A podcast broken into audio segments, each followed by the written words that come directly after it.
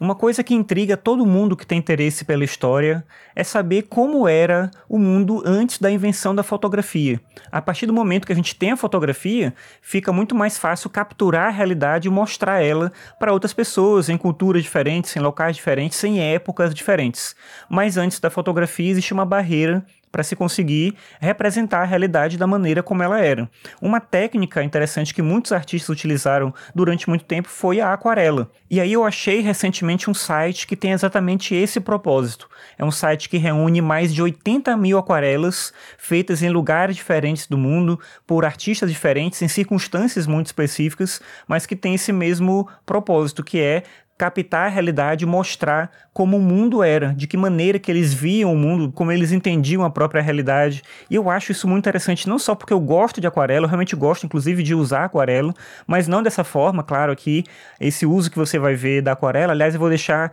no post desse episódio o link para o site, mas o nome do projeto é Mundo da Aquarela. Ele foi feito por uma sociedade inglesa, se eu entendi bem, e eles têm esse propósito de pegar essas aquarelas de coleções privadas e públicas para reunir o máximo possível de elementos antes da fotografia para que a gente pudesse entender como era o mundo e não é só voltado para a cultura europeia, mas é uma iniciativa de realmente representar o mundo como todo em várias culturas, em vários contextos. Mas como eu dizia, eu gosto muito de usar aquarela, mas o que eu faço é mais quadrinho, uma coisa assim bem simples. Não tem nada a ver com esse tipo de quadrinho que tem no site, que é bem legal, que é uma coisa mais pro realismo e é impressionante como a aquarela consegue reproduzir isso com qualidade. É meio jargão falar que às vezes parece uma foto, porque, claro, né, é muito diferente de uma foto se a gente pensar bem. Mas dentro das limitações que esses artistas tinham e da própria dimensão do tempo, então o cara levar o seu material para um determinado contexto e ver o tempo passando, a luz mudando e tentar captar rapidamente ali,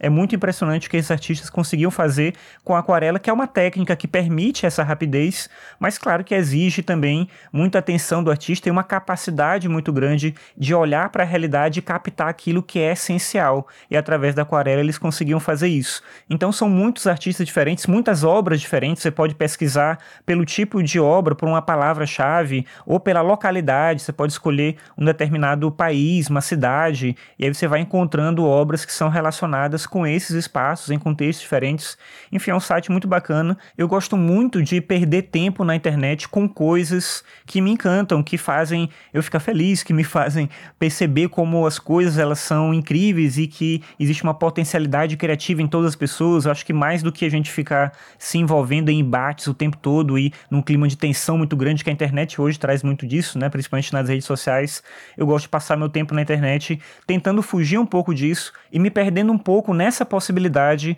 de ver coisas criativas, de ver coisas que estimulam a imaginação, estimulam o pensamento, dão vontade eu mesmo de também poder criar outras coisas, poder experimentar desenho, poder experimentar música, poder experimentar vídeo, enfim, né? Então, esse é o tipo de coisa que me atrai na internet, que eu acho que é mais positivo e por isso eu queria recomendar isso para você, não sei como é que tá o seu tempo, se você tem um tempo para ficar parado olhando aquarelas na internet, mas se você tiver, tem 80 mil nesse site que eu vou indicar para você e eu acho que vale muito a pena para você esparecer um pouco, para saber procrastinar do jeito certo.